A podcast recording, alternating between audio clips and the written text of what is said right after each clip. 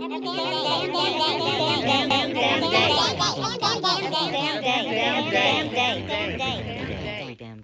damn day.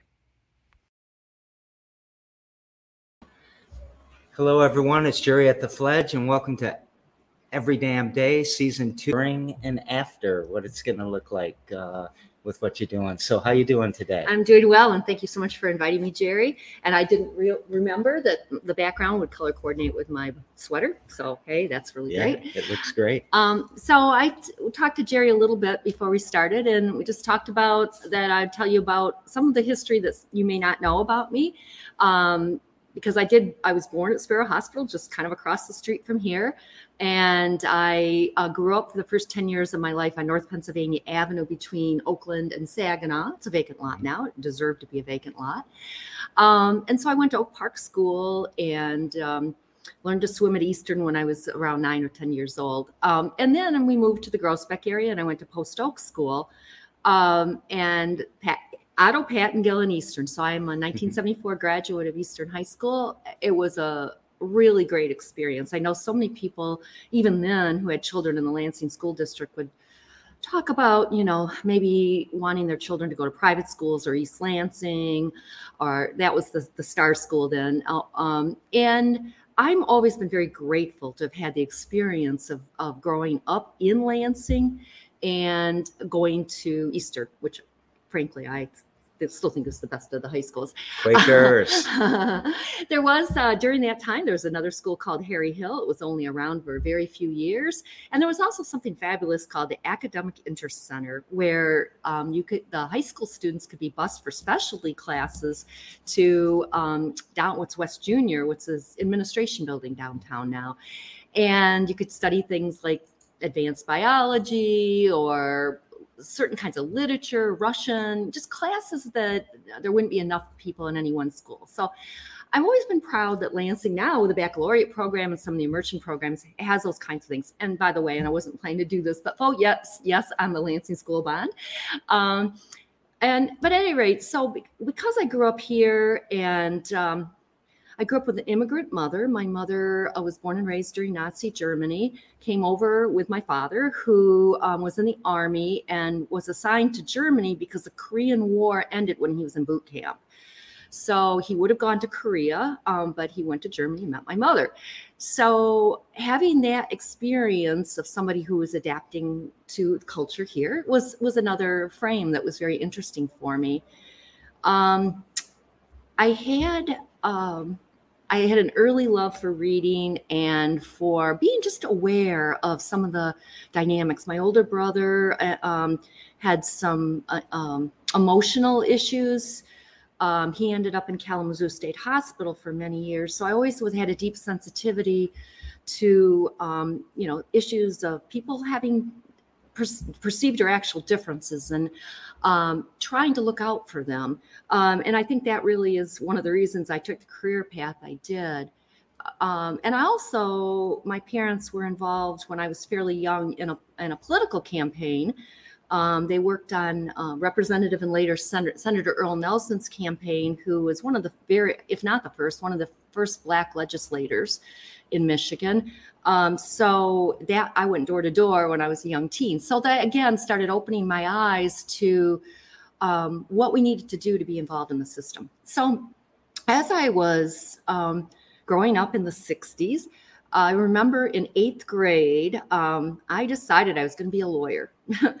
and I had no idea what that meant. Uh, we were working class. We didn't have lawyers in the family. I didn't know any lawyers. I was, you know, watch TV shows like Perry Mason, but I knew I wanted to do something where, uh, as a female, I had a chance to um, have input in a way that it was not typical at that time.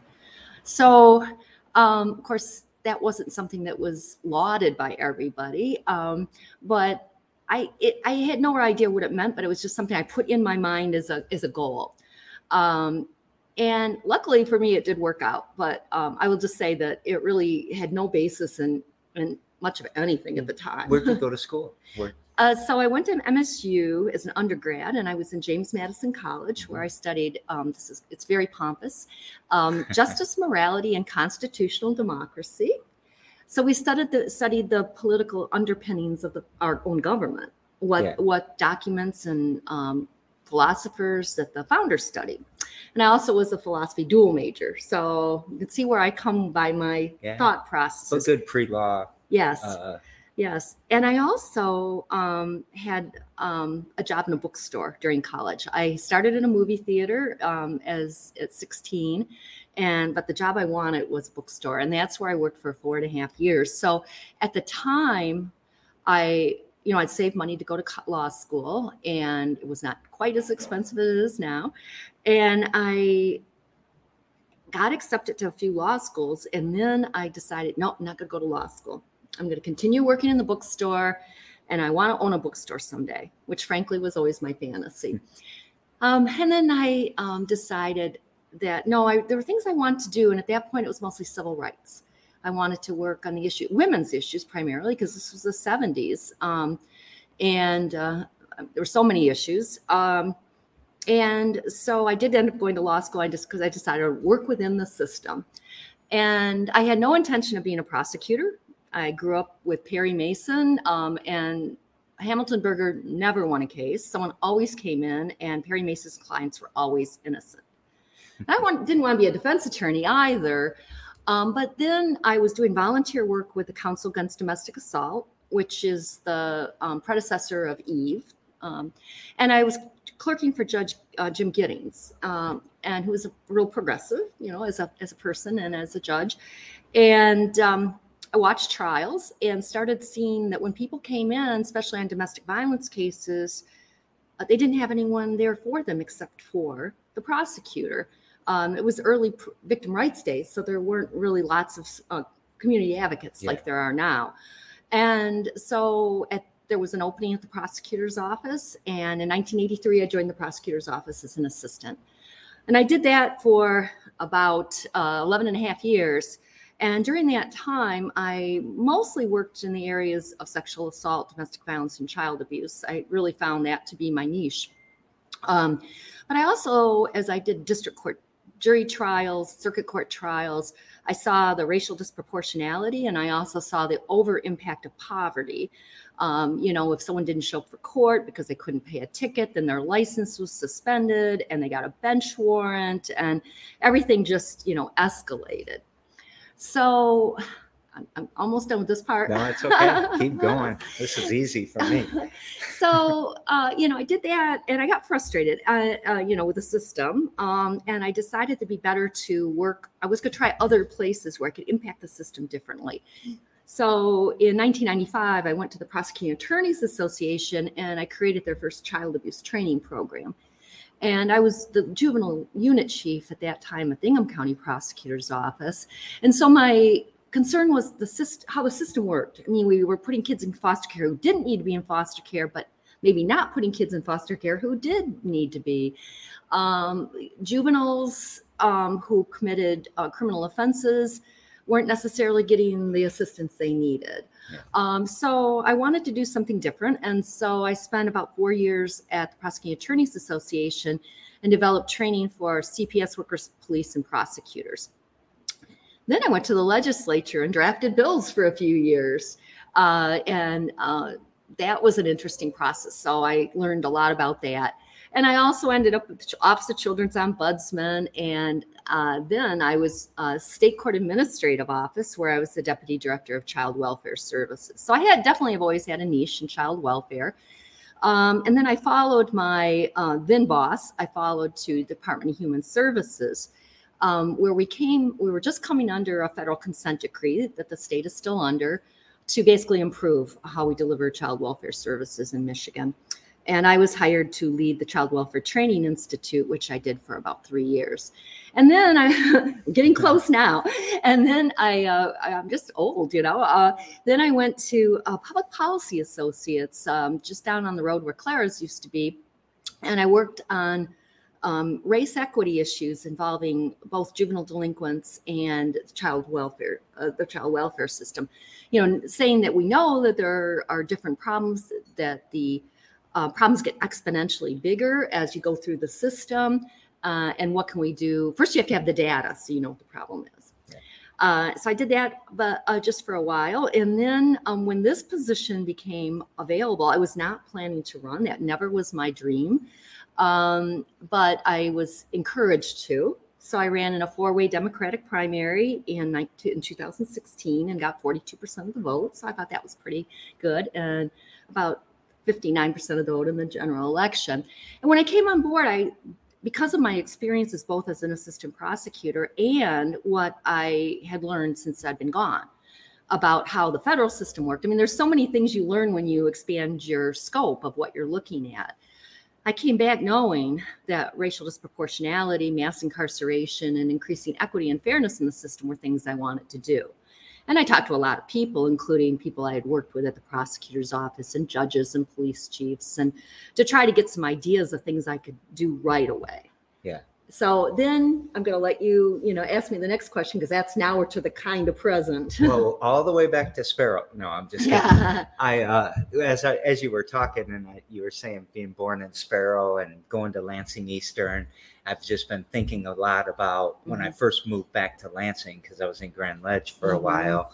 Um, they immediately closed Lansing Eastern and moved it over to the the new Oh, Pattengill mhm. building, and then a couple weeks ago they closed McLaren, which is where I was born when it was Ingham Ah, Medical Yeah. hospital or whatever it was back Mhm. then. And I feel a little offended or something. I'm doing it on purpose. Um, but you know, I th- when I think back in the '70s, I was uh, a bit younger than you, Mhm. uh, but not that much. Um, I remember getting bused from the south side to the west side, Mhm. and I didn't know the history of that at the time. But there was there was a lawsuit that the school district I think was I fighting can tell against. you about that. yeah, Yeah. let- which just a little bit. Sure. I was in high school at the time and I wore a black armband um, when they actually recalled the school board. So, um, t- to increase fairness, and you know, there are things like urban renewal and busing that are controversial, Mhm. not just because of racism, but also do they really accomplish the goal? But at the time, excuse me, the goal was to try to make sure that schools were more integrated. So, um, there was us there was an individual named Max Shunk um, who did not like the idea, and when the school board decided that to bus children Mhm. to achieve that um, integration and more parity, um, he brought a recall election. And I don't recall all the school board members now, but one was Hortense Canady, who um, is uh, I think the mother of Clinton Canady, who's one of our judges, and certainly a matriarch of one of the leading families in the Lansing area. And it was something that was very troubling because you know, they the Max Shunk folks prevailed. Yeah. So um, that was not a high point. Um, and you know, I think it's it's we've learned in the last 40 years that you always have to be attentive because when you're not attentive, you can't ever say, we've reached it it's now good for all time that if you don't continually lo- work on equity and fairness issues you lose the gains. Yeah. and it's gonna it's gonna shift right? It might shift from race it might shift to gender it might shift to class. Mm-hmm. and it's a it's a hard balance. You have a super hard job. And you know i think about what you're doing now and we just uh, we experienced a young boy who's in our community who drowned the other day. And i was talking to a, uh, a, a drowning prevention specialist yesterday and he talked about blame and shame Mm. and how that comes up so common when there's a tragedy. So if Mhm. a drowning or a shooting or an overdose Mhm. everybody's looking who can they blame? Who can they shame? Because they're trying to push it away from themselves. They don't ever want to think their child that that would happen to them Mhm. um, and i started thinking about you Mhm. and how when some tragedy in the community a shooting usually happens how people just look to blame and to shame and to blame you sometimes and Mhm. you've got such a tough job Well, you know, I think it's human nature. Um, I think we all do it to some extent. First of all, to preserve our own emotional Yeah. peace, you know. Uh, but I first really remember that issue in prosecution back when I was an assistant prosecutor. And I did a lot of sexual assault cases involving both children and, and also adult women. And um, what I found is when you, and it's still true, sadly, when you have adolescent or adult women victims, uh, or boys for that matter, there weren't, there were always lots of boy victims, but males didn't come forward for a, number of reasons very often. Um, that I know there was actually research back in the 80s that showed that jurors um, were not inclined to convict and that sometimes women were the worst. And it was because of that blame shame thing, I think, in large part. It was the idea that if you put yourself in that victim's place, then on some level you're acknowledging it could have happened to you. Mm. And if you do that, then that's Yeah. scary. So it was more like, you know, if you blame the victim, then it's not, um, it's not, it's not never going to happen to you or the ones you love.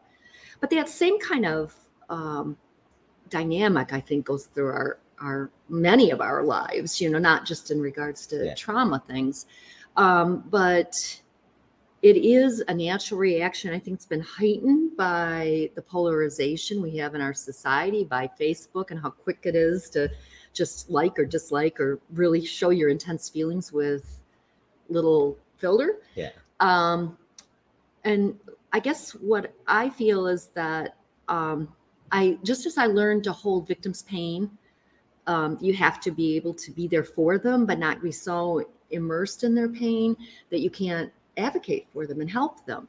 Um, you have to be clear-headed.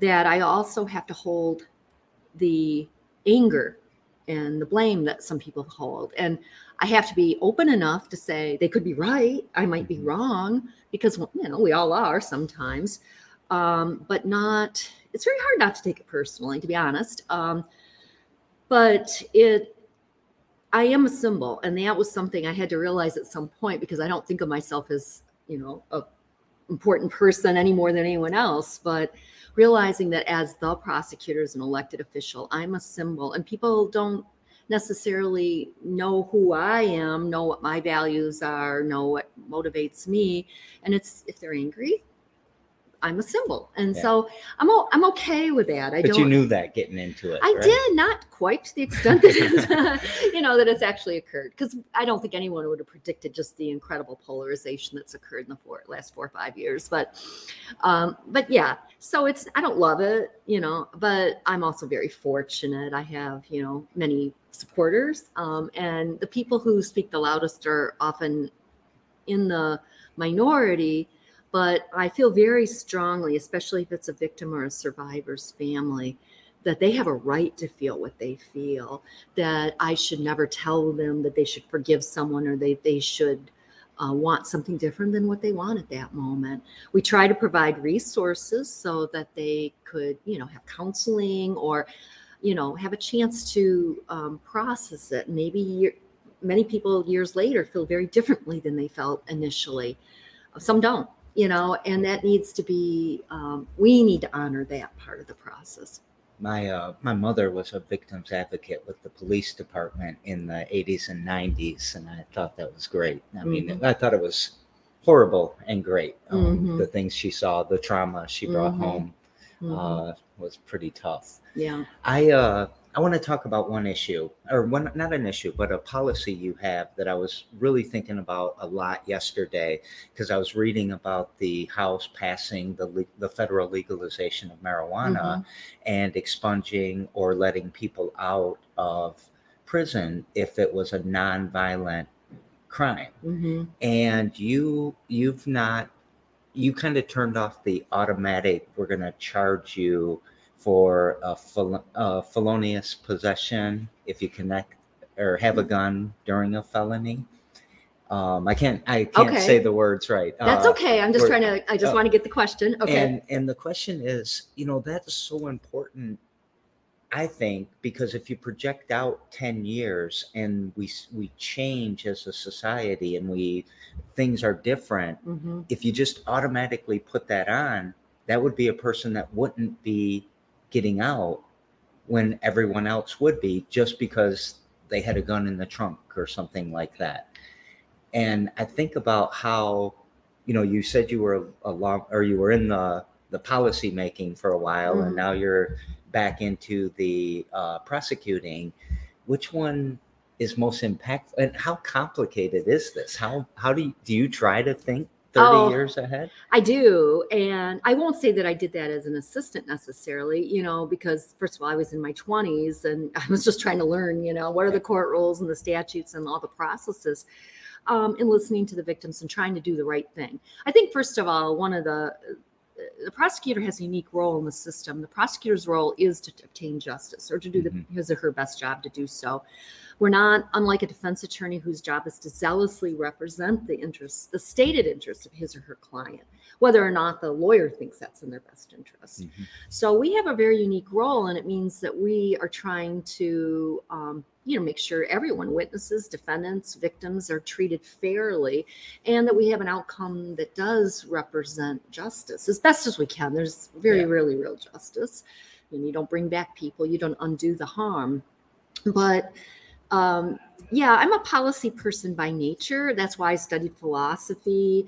I read copiously more than probably most. That's I don't watch TV, but I read, um, you know, just all the time.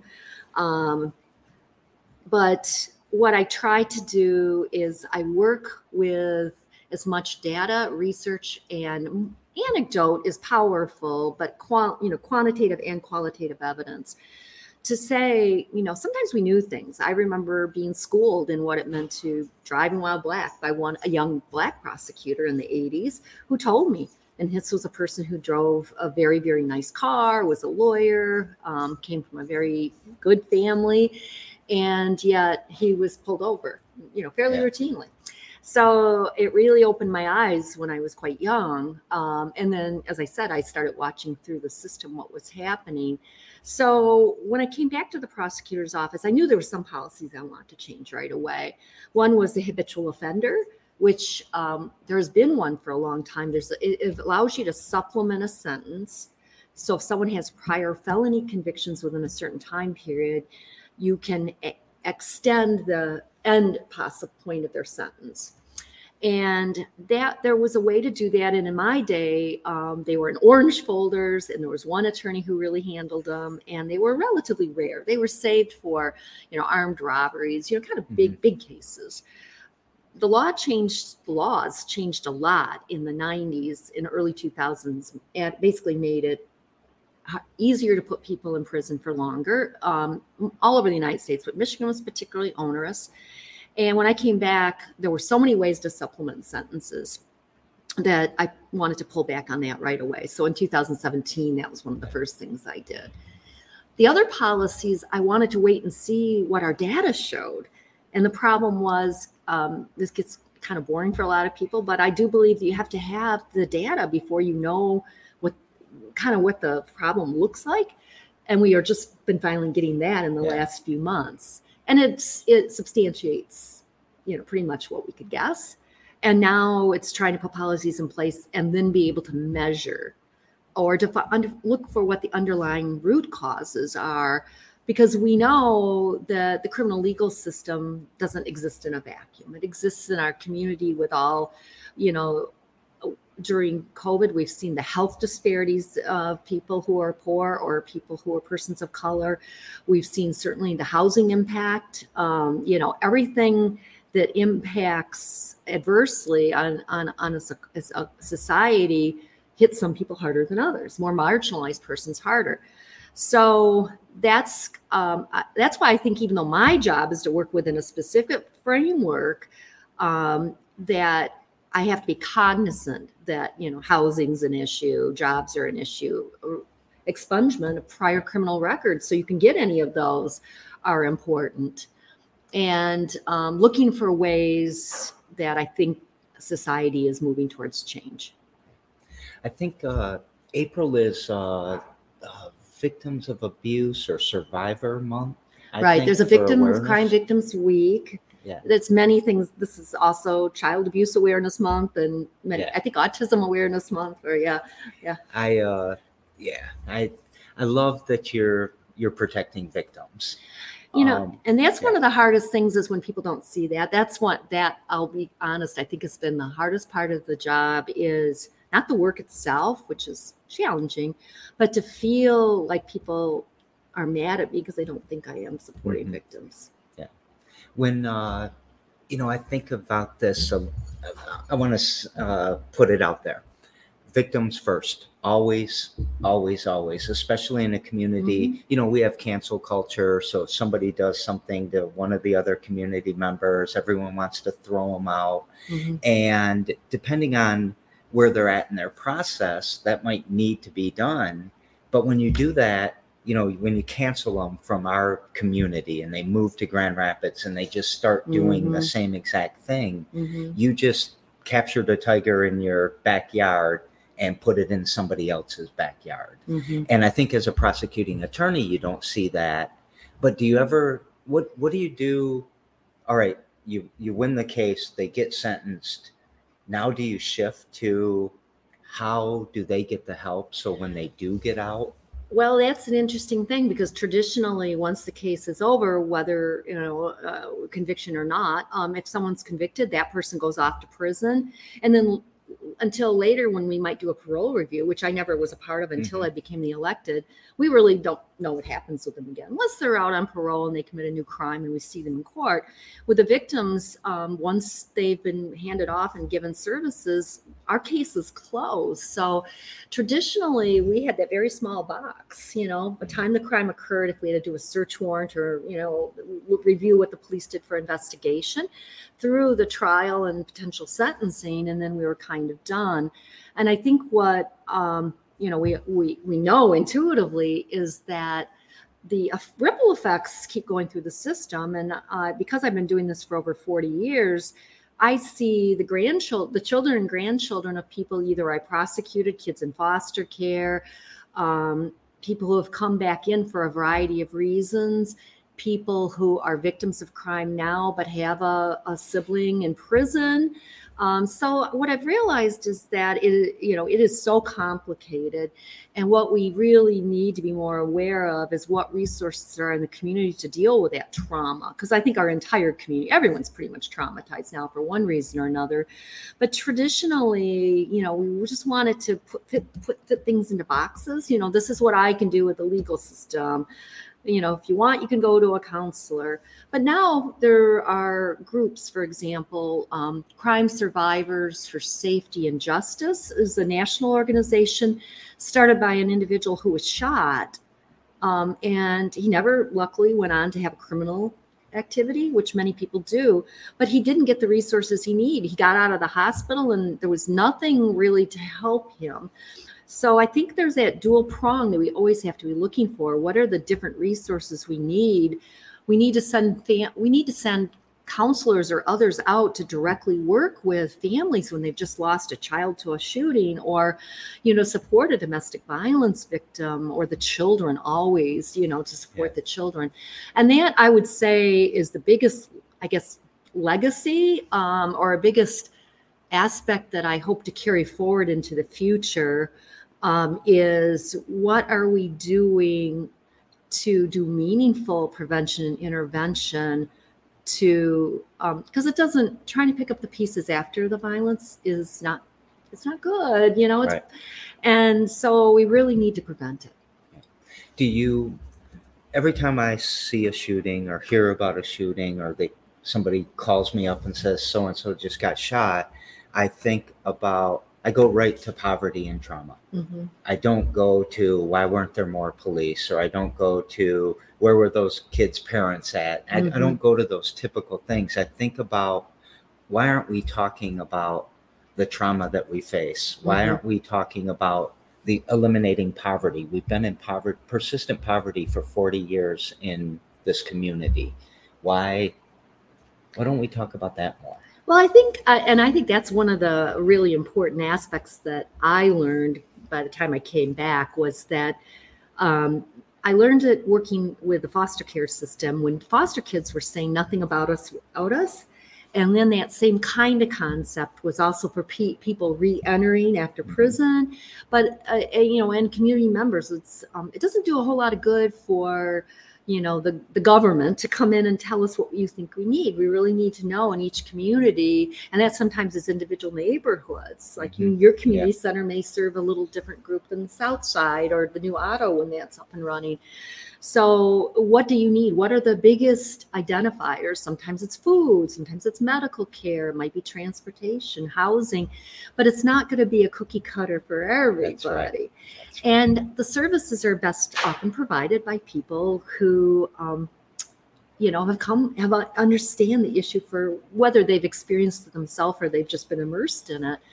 So um, that's what I see is is really critical. Is we need to get some of the financial resources and, and just credibility and weight behind the people who can really um, work on the issues. For example, with sexual assault, whether it's a child victim, an incest survivor, for example, or an adult victim, or some other people who have had tra- tra- trauma, traumatic incidents, they may not choose to utilize the criminal justice system for a whole variety of reasons.